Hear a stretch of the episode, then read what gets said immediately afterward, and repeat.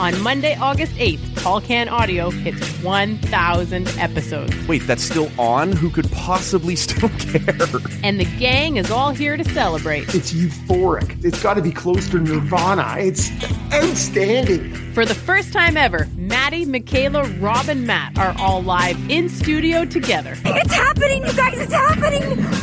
Oh my god! Oh my god!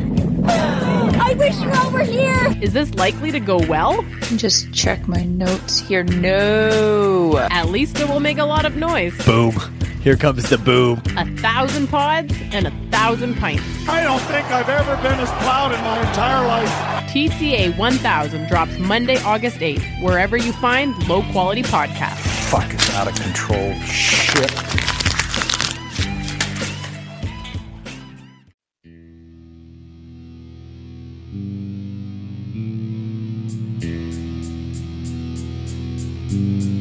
You know, I can't hear what he's saying. I can't even read lips, but you got to know he's saying, fuck you, Umpy. That's on you, man. Good for you. I'm not sure what the f- this is. I'm about to find out. This is Tall Can Audio.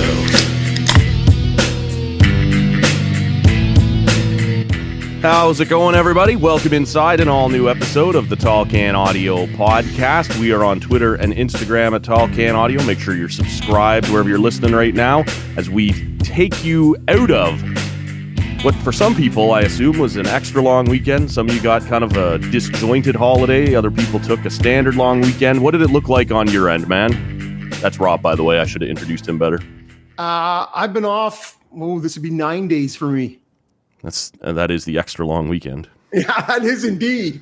Well, and just I got nickel and dimed into taking the week last week, right? With the with the holiday falling on a Thursday. Mhm.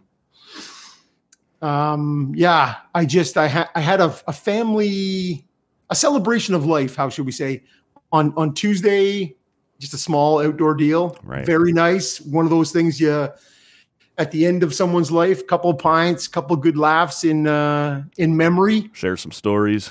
yeah good uh, you know as good a time as you can expect in that in that vein but that's really that's what i'd like to see happen uh when i go couple pints people laughing Yeah. telling some stories um There'll be people laughing.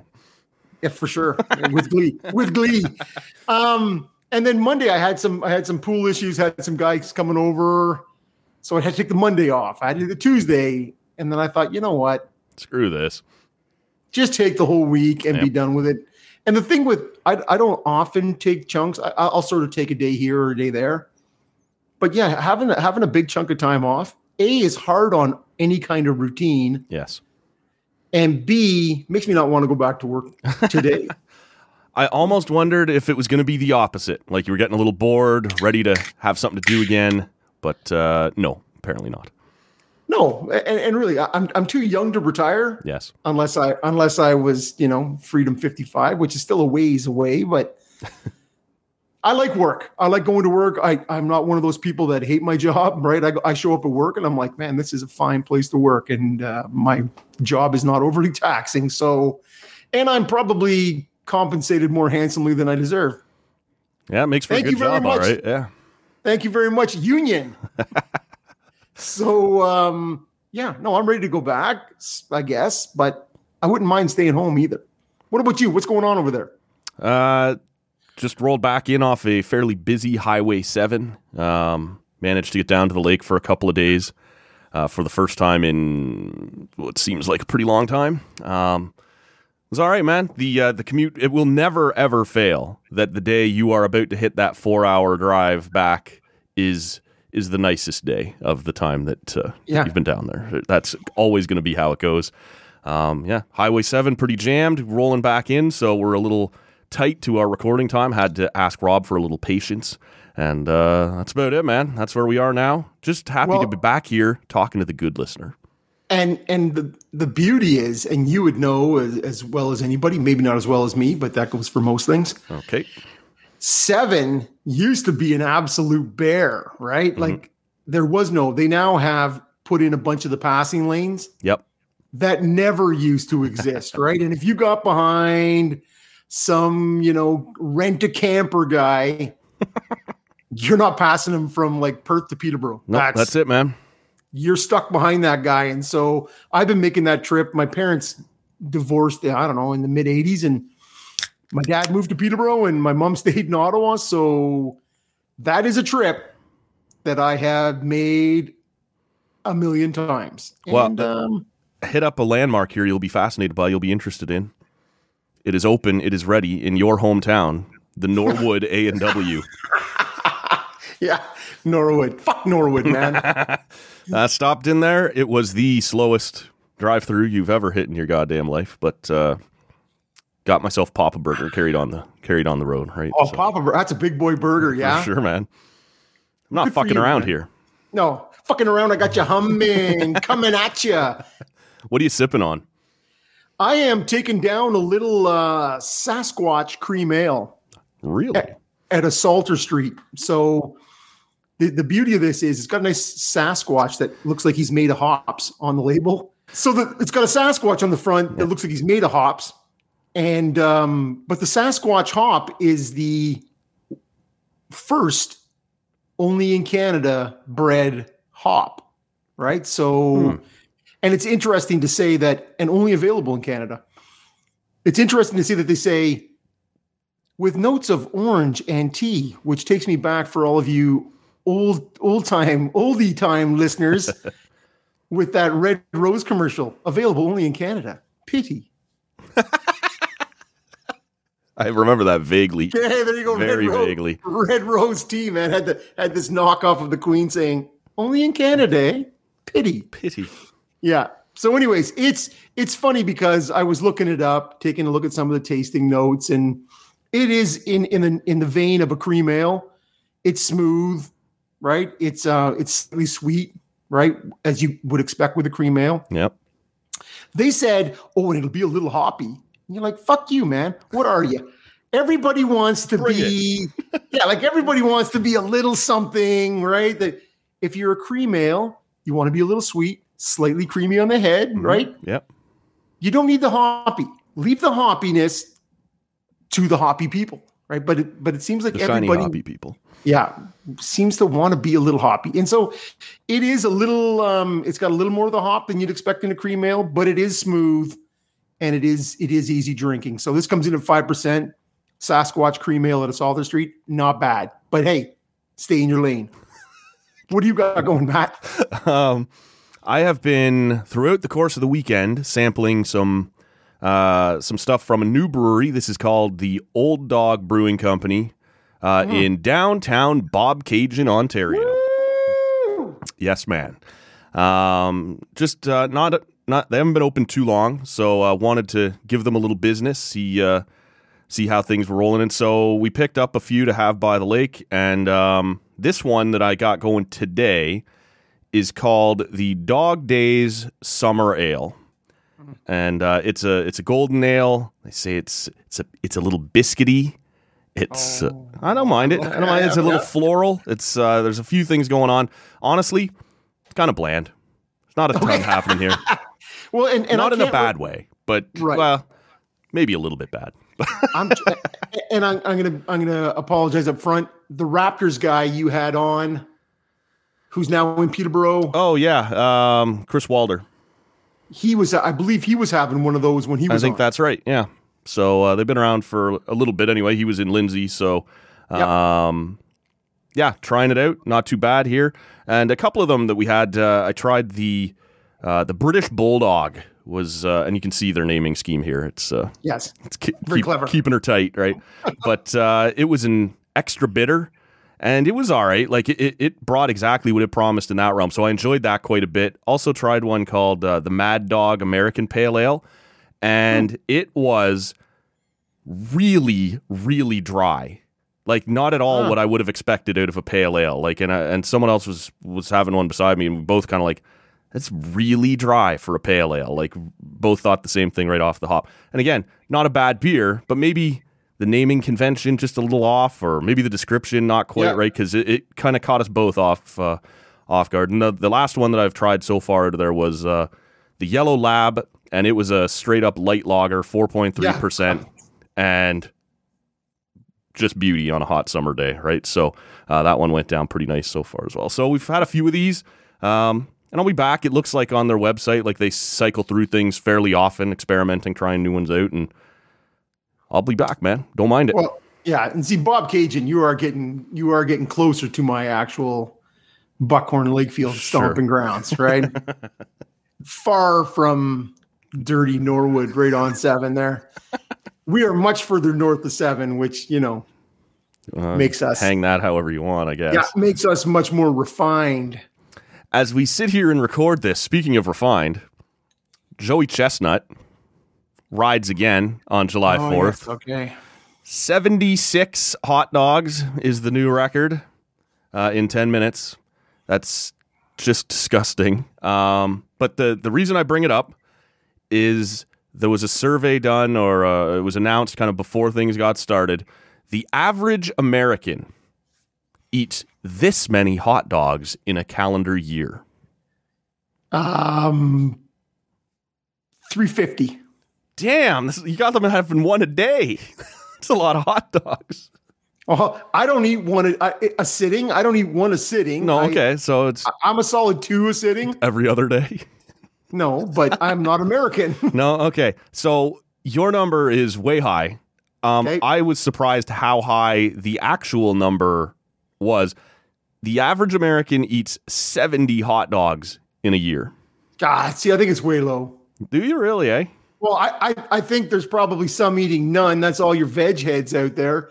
And then I think they're your average, Joe, your, your Chestnut's actual- pulling up the average for the rest of your, your average, air quotes, average American is taking down 400 solid. Damn, man. Uh, you're right. it's it's it does seem a little low in the context of you're probably having two every time you do it, right? At minimum. Yeah.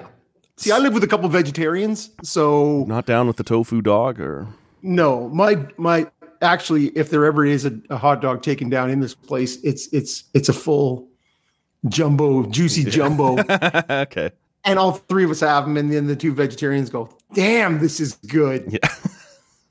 What have I done with my life? yeah, salty and gross, but yeah, no, I'm I'm likely single digits to ten hot dogs a year. But I you know what? If you can get a good steamy dog at the at the the Bell Center, or Sure.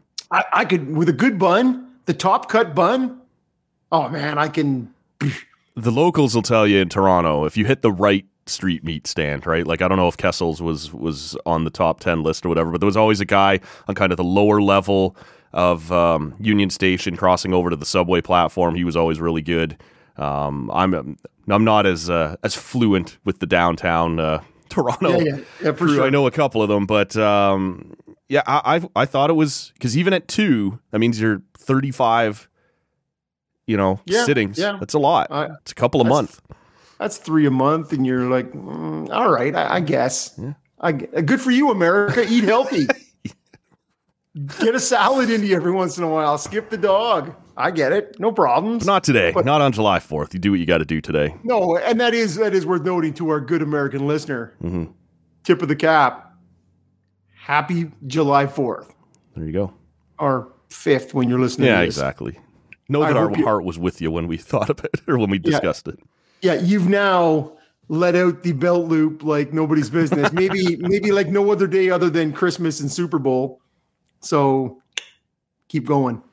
Where would you like to start today, man? I'm going to volley it your way. I, I want to talk about talking about the number of hot dogs served up. Maybe Dolis today in him, the number he was serving up and costing us the sweep. That's on you. But Yeah, I, I think You're right, eh? Like, whatever that was in 2020, he's not that this year. And you need to stop using him like he is. It's not to say you have to get rid of him. It's not, you got to stop trying to close with him. Like, yeah. And and today they were just looking for the hold. yep. And you know, they didn't score another run. They were down 2-1 when he came in, but And Bo didn't help him out there. wow, neither did Teoscar, right? Right, It- yeah. It's it's another one of those where through the weekend I think they've given up five errors, right? It's now I- you know um, the picked off doesn't show as an error, but it's a mental error. It's a those are the things that you know we needed. to- We needed right here, yep. but the Jays needed a sweep, right, to to, to continue to make. I, I know Yep. there's still half the season to go, but these are the kinds of things where you make these errors and you give sweeps away. Like they were saying, they haven't swept the, the, the Rays in a three or four game series since 2015. I actually would have thought longer. Like that, Yeah. especially down in Tampa. It's a house of freaking horrors. Yeah. So to me, I just, um, yeah, I'm fully I, more and more all the time, right? I'm fully invested in the in the Jays, and and it's funny. I was I was flipping through the Score app today, and uh, Keegan Matheson was um, wrote an article saying yesterday's game, the or Saturday's game, the stripling start, right? Yep. That's the that's the blueprint for for what the second half needs to look like, and I'm like, no shit. No shit, which just means you let the other team boot the ball around, you get decent pitching out of your bullpen, and you don't kick it around. Right. And guess what happens? Decent starting, and you a decent bullpen, and you don't give away runs, leads to winning baseball. Who knew? Tampa.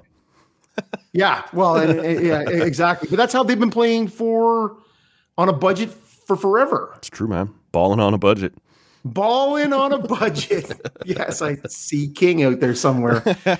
Um, but yeah, I just I, I'm loving what's happening here, and, and clearly it's it's weird to see that you know a third place team in the division has put in three of the starting nine at the at the All Star game, which is which is awesome be rare. for sure. Have you seen? Uh, have you taken a look at the uh, at the starting nine voted in for the uh, the American League? Well, I did, and I got swept up. I don't know if you watched the Canada Day game. Um, I had love it on. those love those Reds too. Oh, they're controversial. I'm with you. I don't mind them every now and then when they pop up on Canada Day, but I think you and I are in the minority on that. Okay, I love them on Canada Day, but here's the deal: if on the Canada Day weekend you're going to continue to wear the red hats, do not wear the red hats with the blue jerseys. Yeah, no, that's no good. Yeah, so on uh, on the during the Canada Day game, they're advertising and like pushing hard on the broadcast. Go vote, go vote, go vote. And I almost never do, but I'm like, ah, fine. Like I'm just sitting here, whatever. So I call it up. I go to the website. I go through the whole thing. I, I pick my, you know, you got to pick for each position, not just your Blue Jays, right? And vote. And then I get to the end, and it's like, hey, why don't you give us every piece of personal information just shy of your social insurance number and we will allow you to cast your ballot right and it's it, the, the amount of information you for something that I don't know if you remember man you used to go down to the dome and there'd be those paper ballots like sitting in your seat yeah, for sure. and now I got to give you my postal code and my email address and my go fuck yourself. Like I already had invested enough time. You got me to go to the website. I went through the whole thing and still left. I'm not giving you that much shit. And it's all it's all for promotion. It's all for advertising, right? Who's watching? Who's interested? Where Yeah. are they watching? Fuck off. I'm not Where giving you that. where can I contact you, Yeah. or where or where can I maybe sell your info Exactly, to somebody man. else who's willing to to contact you? And it's funny you say that because I listen to the local sports radio station most days, right? If not, you know, th- good chunks of, of most days. Yep.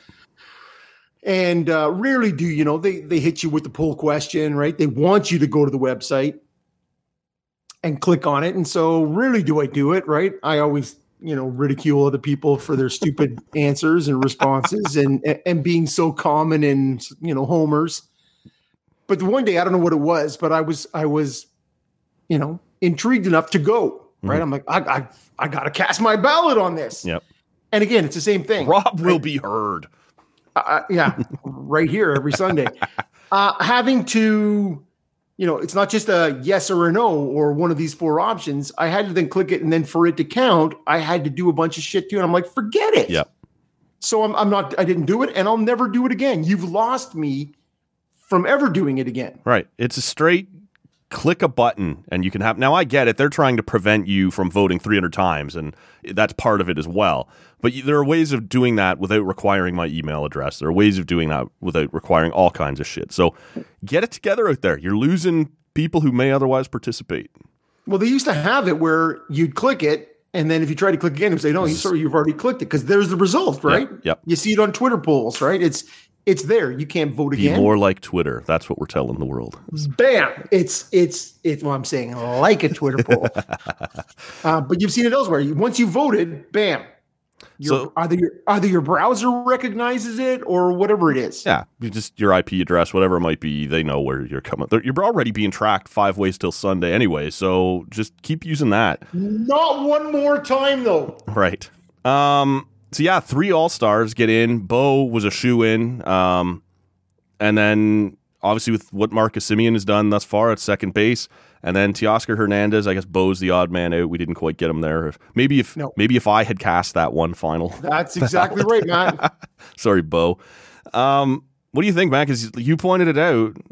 Very rarely do third place teams, especially third place teams who have spent time uh, in fourth place and not insignificant time uh, in this division, um, very rarely do those kind of middle of the pack teams get this much representation, and almost never from a Canadian team. What do you make of this? Yeah, well, I clearly think that that's the um, one of the few times, right, that you are benefiting from being the sole, you know, club Hmm. in the entire in the entire country. You don't think we got the Buffalo boost? Again, still in Buffalo, man. There's a pile of people cheering when Yeah, yeah. w- when the Yankees win or when you know the Orioles win. You're like, well, who, who are these people? what what? I get the Yankees. You're you're Yes. still in Western New York State, but yeah, there's still far more. There's far more pop in the crowd for the opposition, and um, no, I- I don't think Buffalo. I think Buffalo resents the home hardware signs. I think they resent the uh, Nova Pizza. All these things. You're like, how can I can't get one of those? Where is this shit? Um, You're locked out, Buffalo, and you may stay that way. Yeah, Just you. for forever. yeah. You've been Jack Eicheled. um, but yeah, it to me, it's it's clearly you have the voting weight of of the full, you know, baseball watching country, and, and I think because the team is so intriguing, right? it has its warts, right? The Yeah. the uh, the Because the full pitch- weight of Canada did not get behind Lyle Overbay or whoever over the years, right? Like yeah, Troy Glaus. but it did get behind Ricky Romero. Yep. Sure Let's did. not let's not uh, let's not look past that. Ricky is re-engaged with the uh, Blue Jay fan base on Twitter. He's been quite positive about the team and people showing him a lot of love, man. He's a good follow. Well, I saw him uh, Saturday. He was on the broadcast, Oh, was he? uh, hard on the heels of the Manoah of the Manoah outing on Friday. Right. They were asking him, and it's funny because they were saying, you know, what was the greatest Blue Jay pitching, you know, performance you witnessed from the you know the home dugout? Mhm. And so it was interesting because shows you shows you the time period he was there. He's like, without a doubt, it was Brendan, Brendan Morrow. Morrow. Yeah. yeah. And, you- and I'm like, oh my God. That's, it's one of those things where you're like, I forgot that guy ever existed. And then you go, yeah, he went 26 up, no hitter, 17 strikeouts. You're like, what? I remember watching that. That was a crazy ass game, man. But Okay, that was but- the and I- peak of his career. I know, but I'm like, yeah, that is a crazy good outing. yep. So it's one of those things where you're like, that period for me between sort of 98 and Okay. Because for Ricky Romero, it's that period between Roy Halladay and when the, I don't know, R.A. Dickey kind of rolled in there. That's his kind of his Yeah. spot. But that's what I'm saying is, Dark days. A, well, and it's a period of honestly probably 15 years, Right. 98 to 13. And again, yeah, when you talk about that Marlin and those Mets trades and and starting the season, like we're doing it, Yep. and you're like, oh no, We are not doing it. that's a wet fart right there. um, but there comes 15 and 16. But yeah, it's it's it's sort of hit and miss with your, as you say, your all those guys in between there. And I it, I sort of became as a guy who loves the Jays, yeah, sort of a little disenfranchised with the whole thing. But it's it's beauty to see, even though this this season is still error prone, Mhm. right? But it's it's it's clear to see, you know, chicks love the long ball, right? Everybody it buys into offensive blank, whatever it is, right? Sure. Hockey, baseball, you know, your St. Louis Rams, right? Greatest show on turf. This is it. I want to put it up there, and you go, well, let's see what happens. um, and so, you know, there's people who are pissed off that that they can't finish games out, or um, they have these booting around episodes. But it's very clear to see that people are buying into this Jays lineup, right? They have some some some saleable characters, Sure. right? Yeah, it's a And young, term- exciting squad too, right? Like it's well, who who are just who are doing some of the things like Vladdy's numbers are like almost you know video game numbers. It's just it's it's like crazy and uh and it's it's a relatable bunch, right? And so you kind of it's easy to get behind, right? We can nitpick as the season continues, right? I like the Barnes and the and the Cimber and and those are nice additions for the back end of the bullpen. We'll see how it goes, right? And Springer back welcome in. back, bud. Yeah. Well, and, and today I was well Sunday I was watching them and I thought, don't get pitched, don't get thrown out of the game, right? Like they the, the first the first base um called him on a on a on a check swing and said he went around and he was just like he took a big mighty Casey swing at the at the next breaking ball and struck out and he's walking away and, and he's just jawing right at, at the first base he's like you know I can't hear what he's saying. I can't even read lips but you got to know he's saying fuck you umpy. That's on you man. Good for you. I know he gets credit for that strikeout but that's on you. You just you know that's he was he was invested. I thought okay you know what? It's all about the ABs get in there. Get going because you're 235 Yeah, uninspiring thus far. The, your spring Yeah. numbers here. this is it. So, you know, we're going to give you the, the back half of the season, but you got to get going. So don't get your ass thrown out for a, a check swing. Right. Um, what have you thought thus far? I know you wanted to touch a little bit on uh, on the Habs and and what that's looked like, but you know we don't need to spend much time here because we are just hours from Game Four. But kind of quick impressions of the absolute tooling that Tampa's laying down on uh, Well, on the Habs thus far. I'm wondering, I'm wondering if Tampa can bring in Uwe Krupp because this look this looks a lot like that Colorado Florida series of the mid 90s, right? A sad, pathetic sweep, right? Is is what it and you know, we're recording Sunday afternoon, but this to me looks like it's not tonight. You're right. Um, it's my mistake. There's they didn't want to play July 4th, so the game's not till Monday. Yeah. It's it's it looks like especially to me the the TSN turning point is is that game 2, right? That second period where the shots are 16 to 2 Montreal, like you are giving them everything you have. Yep. And then whether it was Coleman or Goodrow, I can't remember who scored with like Oh, Coleman with that dangle. or- seven tenths of a second Yeah. left in the second period against the run of play. And you're like, oh, it's now 3 1. We're leaving. We're, we're still losing. And and it, to me, it was just like pop. Whatever, whatever mojo the, the, the Habs had rolling through the playoffs, yeah. to me, it feels gone. It's, yeah, it's, it, What do you think of Carey Price and his current 840 save percentage in the final? Um, I had him dead and buried. I know a lot of people did. All his advanced metrics, all that stuff, right? Said he was done. He just wasn't that guy anymore. But we had then two straight playoff runs where he started to look pretty good in that the summer bubble and then, um, you know, this year's run. And it looks a lot like he's just run out of gas. And he, he's a guy who did what a lot of goalies, even average goalies, can do from time to time, which is just got hot for a while um, and then ran out of gas. Do you see that differently? Do you see that maybe Tampa's just exposing him more and it's got very little to do with him? Like, what's your read on him? Are, are you suggesting we can compare him to a Michael Leighton or uh, or a J.S. Giguère? Oh, poor Jiggy. I thought Jiggy Just- deserved a little more credit than Michael Leighton, but damn. Well, but I'm just saying, as as guys who've Yes. who've who've pushed a team through, um, yeah, I, I think he stole games in the Toronto series. Mhm. He didn't have to didn't in the Winnipeg, in Winnipeg, series, no. A- and to me, he was good. He was good to above average in in the Vegas series. Yeah, I thought he kind of was back to being the backbone there in the Vegas series. but to me he hasn't he hasn't had the now listen all things being equal toronto uh, he hasn't faced as good a team as tampa No. like you have to now do this in round four Right. like, yeah hey look at this beat toronto Hey, hey, look at this. All right, beat Winnipeg. Yep. Hey, look at this. Still in Miami. We did. We beat Vegas. And you're like, oh wait, now I got There's still another level. yeah, this is it. And you're like, okay, this is this is nay good. no. So um, I, I think it's all the things you've said. I think it's it's a sad combo of of six weeks of of high event hockey every second night, coupled with now you have to play the best and deepest team you've had to play Yep. now, and your team like that those big four on the on the Montreal D, they're gassed.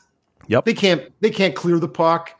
And, and again, they are now faced again with the same thing. You're like, okay, you've logged like four guys with 25 plus minutes each a night. Yeah, you, it's it's asking a lot. into July, right? It's hot. You're getting worn down. You, like you said, they're big dudes, and, and some of them just not meant to play that many minutes. And they're full credit for being there, but they're not all Shea Weber, right? Like, um, he that's a guy you put out in big games in his prime and go, if that guy has to give me 35 minutes tonight, I'm fine with that. Ben Chiarot is not that guy, right? ben Jeff- Chiarot is, is not Shea Weber. he is not. Um, Jeff Petry, he's clearly beat up. Um, he's turned out to be better than than I would have said he was when they signed him to that contract several years ago, which I'm pretty sure I panned at the time. But he's turned out to Yep. be better than that. But but and he- Edmundson. he's no, he's Edmundson showed himself to be the real Edmundson again here in this series. But uh, look, Petry is the guy, or Petry, whatever they're going with there. He is Petry. yeah, he's. Ah, I don't know. Like he to me looks like the guy that maybe is playing hurt that shouldn't. Like that guy that his seventy percent maybe isn't as good as I don't know Romanov, who whoever would come in next, right? Uh, Yeah. Sometimes that bravery that you show is actually hurting your team, and to me, he looks like that might be the case with him right now. Well, how many Petry for Norris did you see i throughout the season? Right, crazy, crazy Hey, the amount just, of just because this just came back to me now, it's completely unrelated. I want to point out Tyson Barrie has become the first NHL defenseman to ever lead the league in defenseman scoring and get zero Norris votes. that's the Toronto stink. He's taking so. it west. He's, He's taking it west. Man, the people looked at that and he had a pretty good year offensively, and everyone went, Nope, nope, don't care. Yeah. Like Yeah. Well, and again, because he was what he was in Colorado, and and I think everybody had a good read on him, and, and then they went, okay, let's put him in Toronto where he's gonna, you know, quarterback some of the power play. He's gonna do all these things, Right. and it just didn't work It for didn't whatever work. Nope. reason, right? And then he leaves and he goes back at west. But how did the the Homer Edmonton media? No one gave him a third place vote. Nobody gave him a man. Like that's a bad stink you're carrying around. If you can lead the league in defensive points and be the first guy to ever get no votes.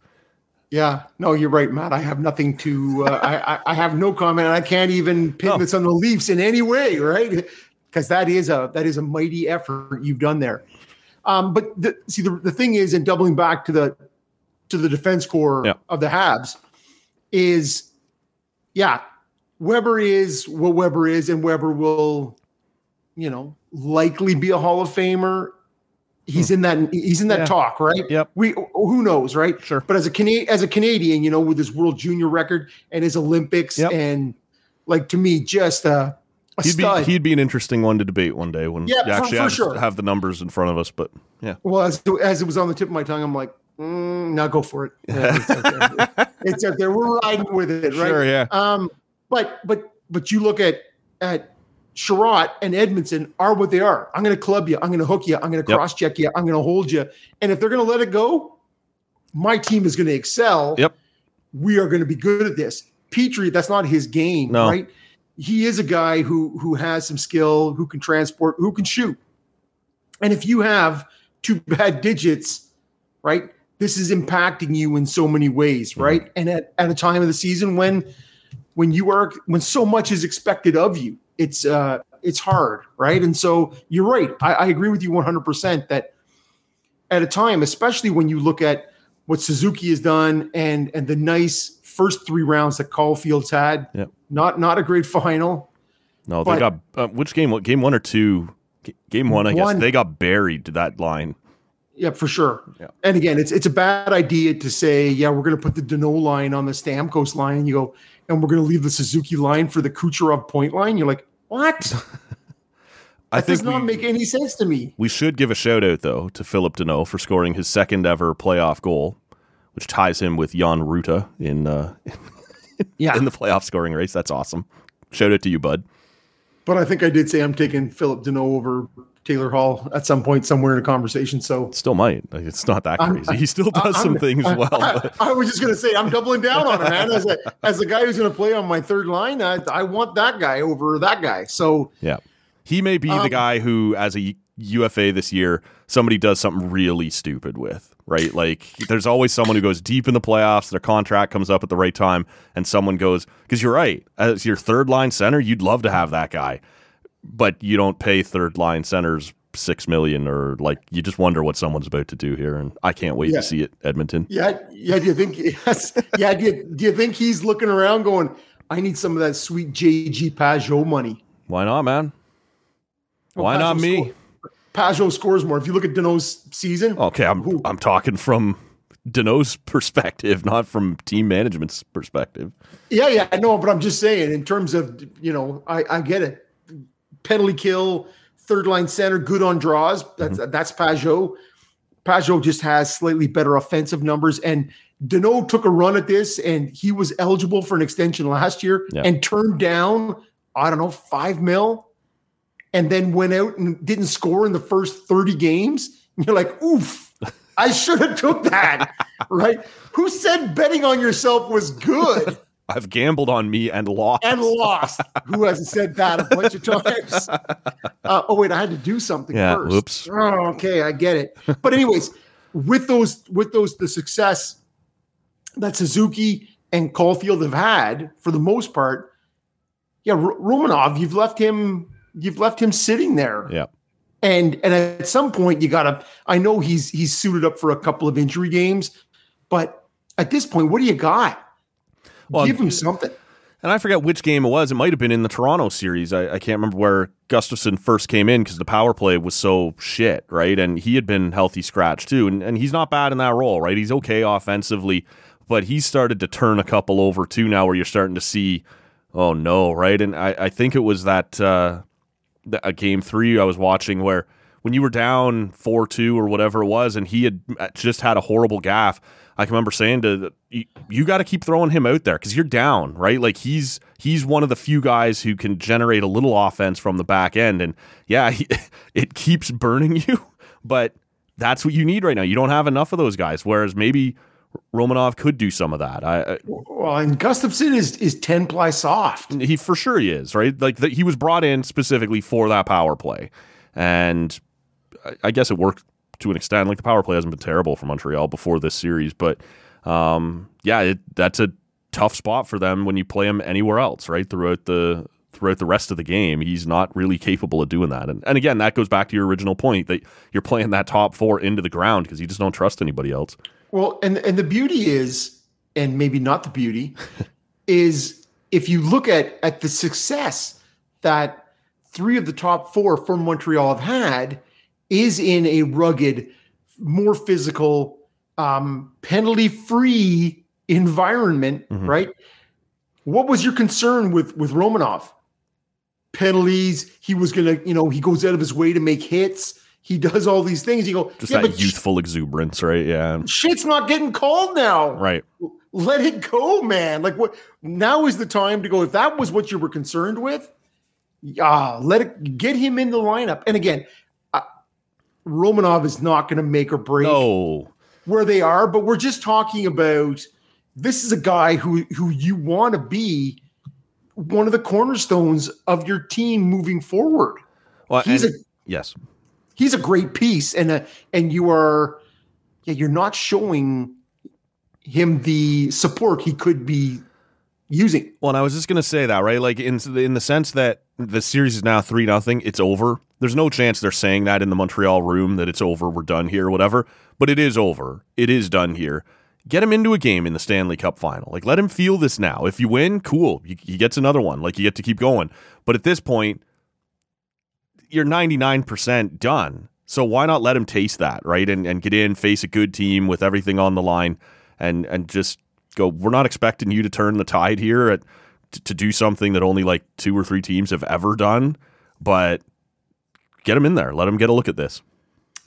And and and it's it it comes at the expense. Old Gustafsson means nothing to you. No, Like and and if you're not getting the offense from him, and he is creating opportunities in the other direction, like you look at in this series, turnovers at both blue lines, and and how Tampa is just chewing Montreal up on, on those on those turnovers. It's it's crazy, and so let it let it go. Get rid of the guy who means nothing to your future, and invest in in the guy who is your future right. right?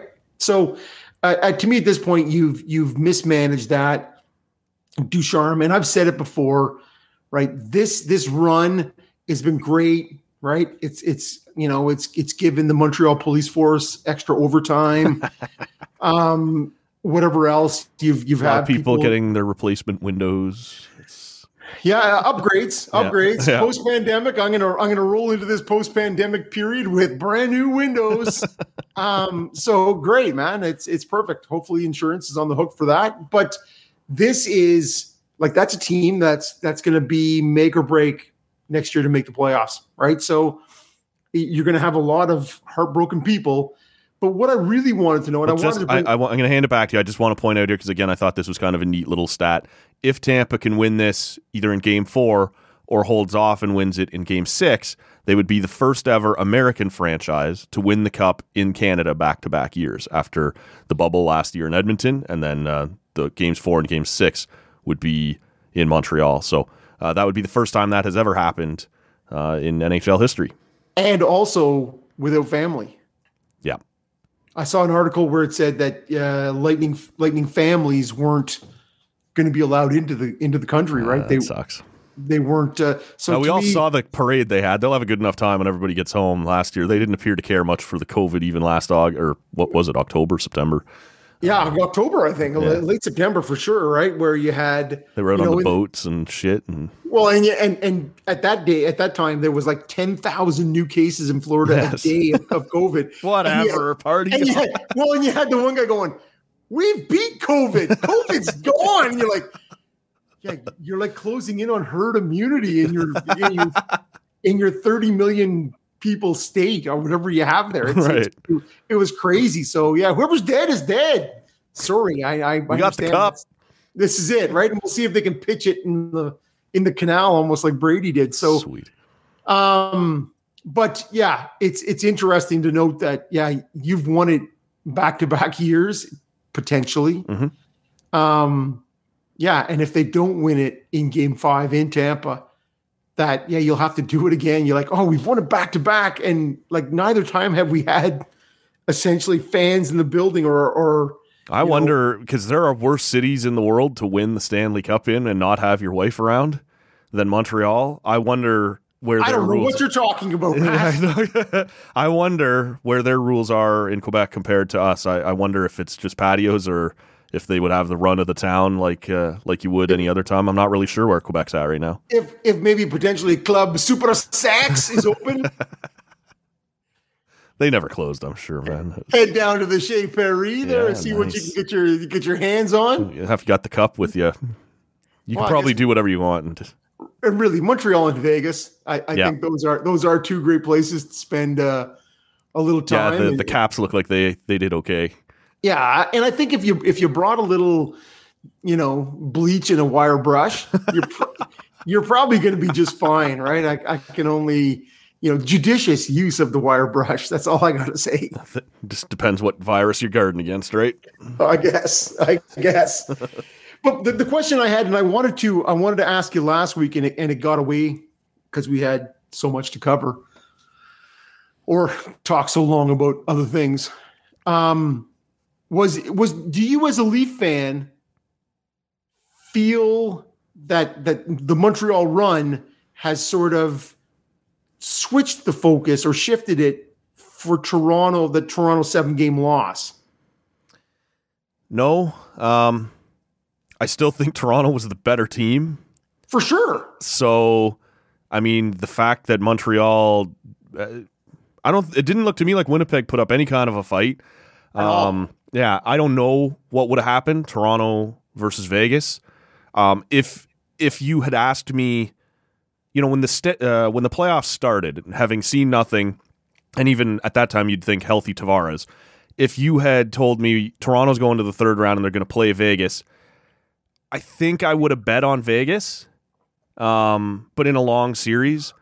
So to me, this still feels like every bit the lost opportunity it did the day after because I think Toronto was the better team.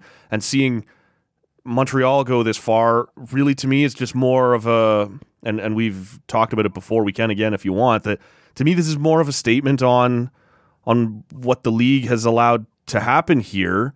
That we're watching. I guess Tampa overcome and, and they overcame what they had to to get where they did, where Toronto didn't. But this series has been shit. This hasn't been fun to watch. It hasn't been great hockey um, and you let somebody who wasn't good enough to be there get this far with with inconsistent officiating and and whatever else. Um, so no, this to me this hasn't really changed my view of that Toronto Montreal series, other than to say like I think Toronto probably would have cakewalked into round three over the corpse of the Winnipeg Jets and then probably lost. I but again, I don't know. Montreal beat them. Why did they get to do it and we didn't? I, I don't fucking know, man. That's yeah. I, I think it's it's one of those things where so you're you're not taking the perspective that well Montreal was really sturdier than everybody else gave them credit for when they lost. No. Because because this was a Montreal team that limped through the second half of the of the regular season. Yeah and then had a little rest and you know took a couple and, games. And to be fair, they did have the hardest second half schedule in. I guess what Vancouver had to do at the very end was. Uh, but for the entire like Montreal got shut down in like the very middle of the season, and they played like every other night for like seventy days or whatever the hell it was, and then if basically continued to do that through the playoffs. But you're right, they did get a week off there. To me, I, I don't see it that way. I just I think their goalie got hot at the right time, and they took advantage of a Toronto team that that I don't know wasn't engaged enough, or they're. I still haven't figured out whether Montreal did that great of a job on Matthews and Marner, or if they just went cold at the wrong time. I. Uh, Do you want my opinion? Yeah, sure. Yeah, no, it's the second. It's the second to me is is I think when you look at what Tampa has done and what Toronto wants to be that's where you have to look at it, right? When it comes down to point Kucherov and and etc. Yeah. That that you need Matthews and Marner first and foremost. Yep. And then you look at at Nylander, et cetera, et cetera, as it works its way down in the layers, right? But yeah, it, it's it's true. I, I think Toronto does need to need to capitalize on this because I believe, and and I, I struggle right? Who has been exposed more at this point? Is it Montreal in the final versus Tampa, or is it Vegas in the semis mm. versus Montreal? Who's been exposed more, in your opinion? Yeah, I, I probably probably Vegas, right? Like they showed that they weren't anywhere close to good enough. Like if if you lined up Vegas's centers against Montreal's, Woo. you'd go uh, that's way closer than it should be for a team that was very high up in the Western Conference standings versus a uh, even, piece of close sh- for me. Yeah, well, but versus a piece of shit team that barely squeaked into the playoffs, and I that that was a weak. It's very rare that you see teams as good as Vegas that weak in the middle, right? They're they're built on D and they're built on the wing, and with a couple of very good goalies. Um, man, I, I they just didn't have it up the middle at all. And uh, you wonder whether they should have. And he's not a world beater anymore, but should they have let Stastny leave so that they could get um, Pietrangelo? You know what? How does that change the balance for them? Because um, he was one of their cap casualties. Although they also got rid of Nate Schmidt to make that fit. So, you know, would they have been better with Stastny and Schmidt than they were with Pietrangelo? Yeah, no, I would I would agree. Yeah. Like I, I don't know when when Chandler Stephenson became top two center. top well, six yeah, guy. yeah, a, a, a, a play driver and and all these things. Apparently, he did not. Yeah, no, and, and this is it. But that's that's what the media. Yep. That was the storyline, right? That that he's your number one center, Right. And you go like, man, that is because yeah, to me, I'm taking Danault, Suzuki, and Kotkaniemi and and Evans Stahl. or Stall Yeah. over over whatever Montreal's floating out there, right? And so Vegas, yeah.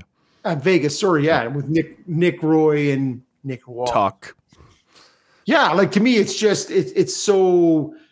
I, believe you're right. I believe I agree with you, anyways, in, in your response that I think Montreal is what they are. They they're just rolling through, going, okay, this is allowed. Can you this is believe we're allowed." still here?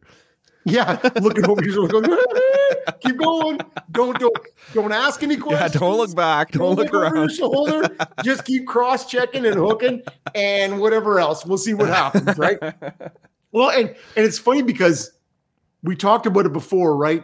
The Ben Chiarot, Austin Matthews thing, Yep. where Chiarot's pulling him, punching him, hooking him, pushing him down, and and Matthews is like smiling, like, Are, "Really? Are we to let this go? How much further before we call this?"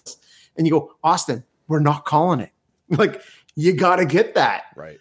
and and and it's bullshit and we have time to debate that and we have right because to me to me if that's it's bullshit and i don't have a dog in this fight and i keep saying that i don't like it i don't like the way they've called the game in the playoffs it, it's bullshit that you can have you can say hey man build your team this way run it through and then come this time of year we're going to change it totally we'll decide in a few months how we're going to officiate this. yeah, b- brutal, brutal. And and I don't know what the avenue is for me as a fan because it, it comes down to it. And I lambasted the Edmonton media for not complaining until it affected them. Yes. You have to complain always, always, not just when. Well, and you're Wait. starting to see all of a sudden the Montreal media has a problem with the way the games are being officiated in this round, which has been fascinating to watch. Yeah. Well, Homa, you're such a Homa. Yeah. So to me, it's it, it it's yeah, it's garbage, man. It's it's you can't you can't change the way you call it. Call it as it is all the time. Doesn't matter if it's Feb first or if it's June fifteenth. Agreed, That's man. a, that's a penalty. Call it, and I feel strongly about that. You're bringing that. Yeah, uh, I I try, Matt. I try. I try. I, I I'm passionate about a bunch of things. Anything else you wanted to get to on this one? just just just briefly it and i find it so interesting right to look at and and I, I look at it in because i'm fascinated in a in a in a you know car accident kind of way with with toronto uh, and i'm maybe you know fixated on i don't know you can choose the the, the you know the term that fits best for you Sure.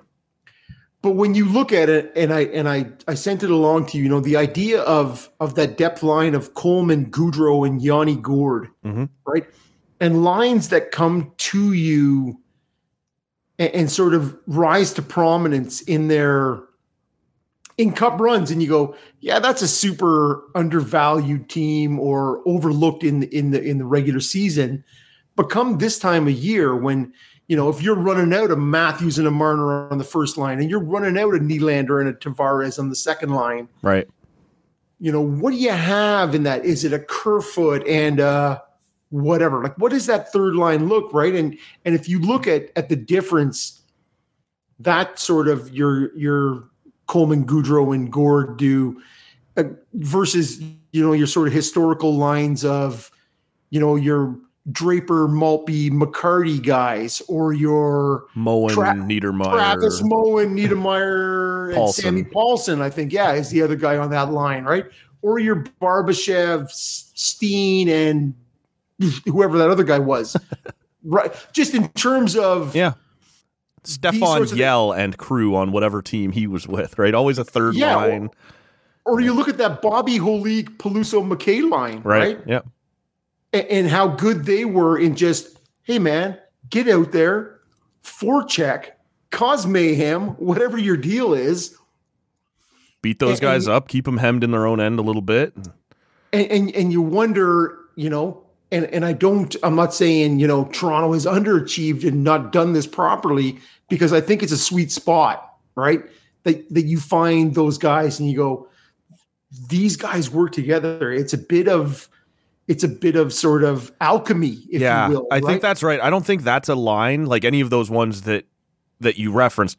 I don't think anybody set out that summer going, I'm building the best third Yeah. line in the league. I think those guys showed up to camp and ended up on a line together and went, That's sweet. That's what we need, right? That's perfect for this role.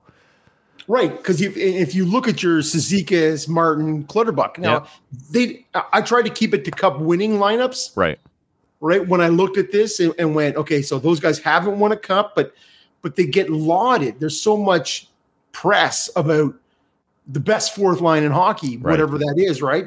And and clearly, if you watch them against Tampa in a seven game series, man, there was times when they could get in and they could get on top of the of the temp, of a very good Tampa defense, Right.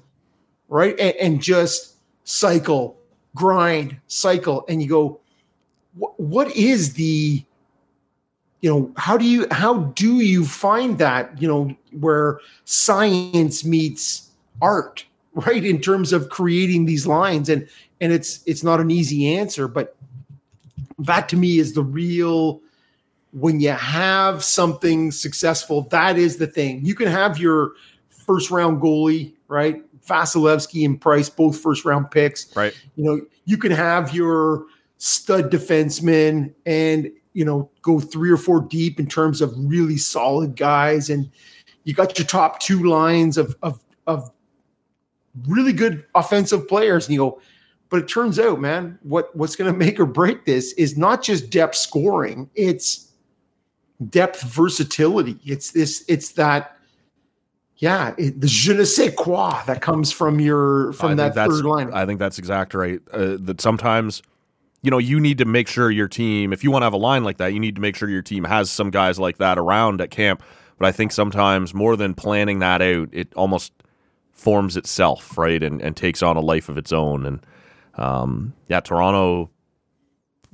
I assume that was sort of the role they hoped or envisioned Wayne Simmonds would be a part of, and that never came close to being, uh, um, you know, being realized. But beyond that, they didn't really have it. They there was a line they tried for a couple weeks before they got into some injury trouble with uh, with Kerfoot, but with Mikheyev and Hyman, and they were not particularly heavy grinding on you in the offensive zone, but they were never in their own zone. Like there was energy. They did grind a bit. They they were really good kind of cycle line, and they didn't create much, but they didn't allow much either. And uh, they just decided they liked Zach Hyman back up with with Matthews and Marner better, and you know that's a reasonable enough um, decision to make. But that's the closest they came, probably in the last I don't know, two, three years to having a line like that at all, right? It's it's just not the way Kyle builds teams, and he he'd rather defend and and do that third line thing with speed and and talent, and Well, what if it was what if it was a Spezza Simmonds and then give me one of those other guys, right? And, and Simmonds didn't didn't pan out No. in, in that way at the end of the season. But if you go, yeah, if you could give me Spezza plus plus, I don't right? think you're going to see that. But I think they've made it pretty clear, whether we agree or not, they like Spezza at about ten or eleven minutes and nothing more, and they Yeah, yeah. think that's the reason he's excelling the way he is again, um, and that's agree. where his legs are at. So I think he's going to kind of stay fourth lineish. And to me, if you're going to have one of those third lines like we're talking about, you need Bobby Holik ready to come out every time Mats Sundin comes out, right? Or Right. those are the matchups that McCarty and um, they're going to face. Who Sakic and or, and or your or your Thornton, Campbell, and Blam, whoever it was for the Bruins in 2011, right? Those, Yeah. they- yeah, you gotta. The key is you have to have somebody on that line who looks like they've played air hockey with their face on a hot grill, right? Because clearly that's Bobby Holik, man. That's the ugly, the captain that's of the all ugly team. all ugly team. all all right, and and I'm just in closing here. I you had mentioned and something I didn't pay a pile of attention to was the FIBA qualifier or the FIBA Olympic. Yeah. Um it, it it just it baffles me a little bit. If you want, you can go back check out our Canada Day episode with Matty Lang where he had laid it out better than I would. That there was no excuse for this not to get done this time, and Right. and you watch that semifinal game against the Czechs, and this is what happens when you allow yourself into you know this type of situation where it's your last chance. You, there was a number of tournaments to get this done. If you sit higher in the rankings, you don't have to go do this. Sometimes you run into a stingy defensive effort and it comes down to the last minute. But the problem is this has come too deep in the process, right? You've worn out that goodwill. It's always something with this Canadian men's team where maybe there would be other games where you'd go, yeah, sometimes that just happens, right?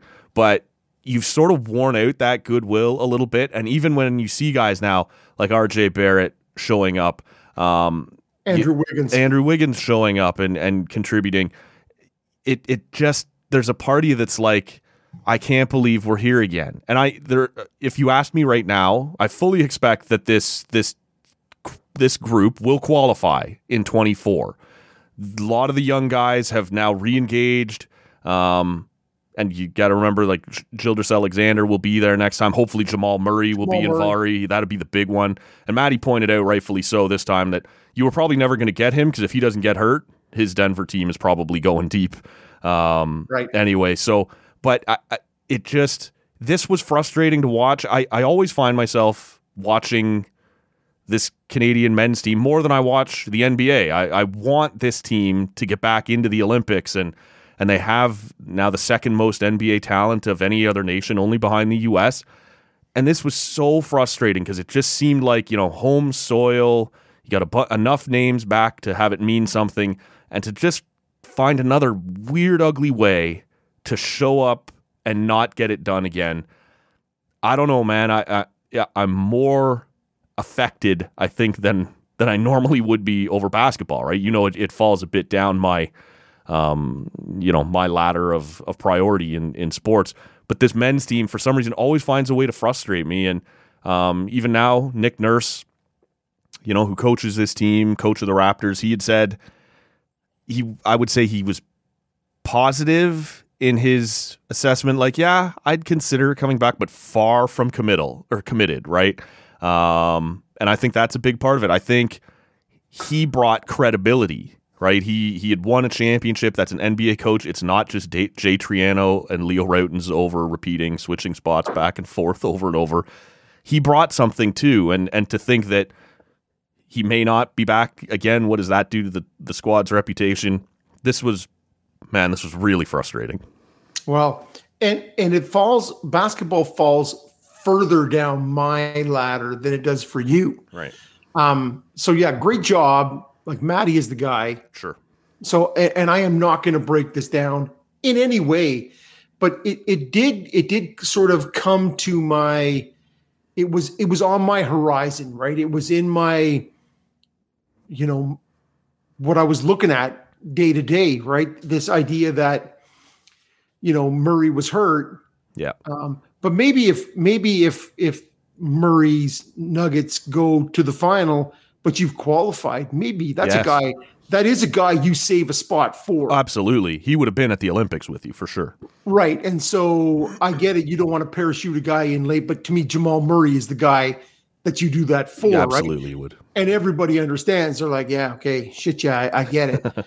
um, but yeah, the idea that you had more pros commit to this program, right? And and so with um, uh, RJ's dad, is it is it Rowan Barrett? yes um, being involved, right? Nick Nurse being involved, and you know, Canadians because it is uh, guys like me, guys who have basketball way out on the periphery. All right, it's important that our best players commit to this, right? And so it's it's like if you look at Soccer Canada Mhm. With Jonathan David and Alfonso Davies, right? and now you're moving again Right, and and and it, and it moves the needle for non-soccer fans. where Yes, you go, man, two of the top ten young players in the world come from this country, right? And you're like, and they play for their national team. yeah They, they commit to the to the thing, and so you go, I can get behind that, and those are great stories. And so, um, yeah, it, it certainly did. It it piqued my interest, right? And so Would you have been more likely because during the Olympics, we all watch a bunch of shit we never watch, right? Would you have been more, you know, engaged if this team does get there? Um, even obviously, you were going to be without Jamal Murray. If if they're teeing up a you know Canada Argentina basketball game on CBC Olympic daytime, and you're around, are you more likely to check that out, or is it going to remain sort of out on that periphery? Do you think? No, uh, I, I love the Olympics, man. Yeah. Uh, winter, summer, whatever, right? And I will, I will hang out and watch judo. Right. I will watch wrestling, like these sorts of things that you go. I don't. I, every four years, I got time for this, and and so to me, yeah, you put a maple leaf on it, right. and and and having been aware uh, of the qualifying process, right? And and I was even looking at it last week, going, okay, I, I hope I hope uh, Giannis and the Bucks beat the Right. because it means I don't want him going to play for Greece th- against this them. is it, right? And so that was a thought that went through my head, despite but despite Rick Nash coaching the Nets. You're like, all right, I, I you know, sorry, Rick, you're you've done your thing, Steve and Nash, yeah. Steve, sorry, yeah. um, but it, it so it, it sort of had moved its way into that sort of average sports fan for Yeah. me. It's back It- on it my had- radar. It's on my not back on my radar. It's sort of since since since Steve Nash in Yeah. 2000 in Sydney. It, it's the first time that you look at it and go, okay, Canada in the Olympics, bam, right? And so, yeah, it, it moves the needle because I want to see our best players play, right? I, I love a good story. We talked about the stubby clap and and whatever else, right? Peter But I- Yeah, I want to see our best players play for the country, right? And so, to me, it, it's it's always seemed like like Ca- Canadian basketball players, for one reason or another, are pissed off with the national program, and I'm not privy to all that politics. And I'll leave and I'll leave that to people who know more about that right. but there does seem to be this sort of sort of irritated relationship between the, the Wiggins star- was a big one, and to see him come back, that was a and, and so what's been made about this is is is what that signifies right? That if you are gonna and you talked about Shai Gilgeous-Alexander and and and Jamal Murray and, and both of them who are in different situations. There's injury contractual situations. There's a bunch of things happening there. Um but yeah if if we can bring our best this will only raise the profile of, of basketball in Canada. The, the, the Raptors winning is great, and Vince it's- was great. This is the next thing. this is absolutely when you get those inspiration of Vince generation of players, right? Who who come through and and and really the Raptors and what they did. It's only more, right? Yeah. young young people, and so Well, Matty me- pointed out he knows better than both you and I do. If you take a, a fully loaded, fully healthy, no contractual, whatever, you take that team to Team Canada, it's a podium team. Yeah, I, I agree. I, I believe him when yeah. he says that. Yeah. And yet Yeah. we can't fucking get there. Like Yeah. that's the frustrating part is you have that much talent, you have that many guys in the NBA, you could be that good of a team and you can't even get in the door. That's Yeah. got to stop, man. That, that you got to find a way. You got to find a way at some point. Just win, baby. Right? Like that's how it goes. So- Yeah, no, I, I agree, and and you need a little bit of that. And we talked about it before. You know how we love our Mike Fishers or our John McDonald's, right? We need we love our grinders. We Right. love our our depth guys who are going to step up and make the difference in the moment. yeah. I'm sick of Uh, counting on Cory Joseph, right? Yeah, and so to me, this this is Brendan Nicholson, right? These can't be the guys. yeah. And so again, it, it's it's basketball is way down the radar, but I love a good I love a good Canadian story, and so uh, to me, I I am I am sort of buoyed by this by this situation where you do have eight NBA players on this roster or something close to that. And you do have the potential of a of a Gilgeous-Alexander and a and a Jamal Murray out there, and, and whatever the future brings, right? To see Wiggins, etc. Well, say, Barrett's yeah, only going to get better too, right? Like, for sure, man. And and and to me, RJ Barrett is one of those guys because his dad lived and breathed the national program, right? That you know he's going to be there if we can continue to add add to that. And and again, Steve Nash being his godfather, all that we make of that, I think I think RJ Barrett understands the importance of the national program because his dad didn't have his talent, right? His dad wasn't as talented as as as the son, and so if you can take that commitment and the talent, put a little hustle behind the muscle, right? Bam, good to go. Agreed. Um, a little later on, speaking of muscle, later on this week. Oh, Uh, that's me. That's me, baby, right here, flexing right as we speak. Okay, well, while you do that, I'm going to tee up uh, Steve Bunda, Graham Creech will return to help us tee up UFC t- 264 Oh, coming this yeah, week. baby. The trilogy fight going down Conor McGregor, Dustin Poirier. So uh, our, Dynamite. our fight guys will be back on later in the week to uh, to tee that up. It's going to be a good looking card as well. So hope you'll stick around for that one. Of course, Screeds will return from her one week vacation. Enjoyed a little uh, Canada Day time away from the microphone. So she'll be back on Thursday morning. You can look for that. Um, and all of these at tallcanaudio.com or just subscribe wherever you're listening right now. And uh, I think that's it for today, man. Okay, well, I'm good. If you're good, I'm good. I'm great.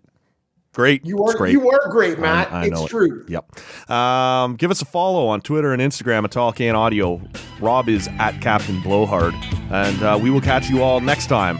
See ya. Now, y'all ain't got nothing else for me to drink, I'm a to haul ass. No, I'm serious. I'm about to haul ass if y'all have no better shit than this to drink. Thanks for listening. You can get more TCA at tallcanaudio.com or by searching Tallcan Audio on your favorite podcast app.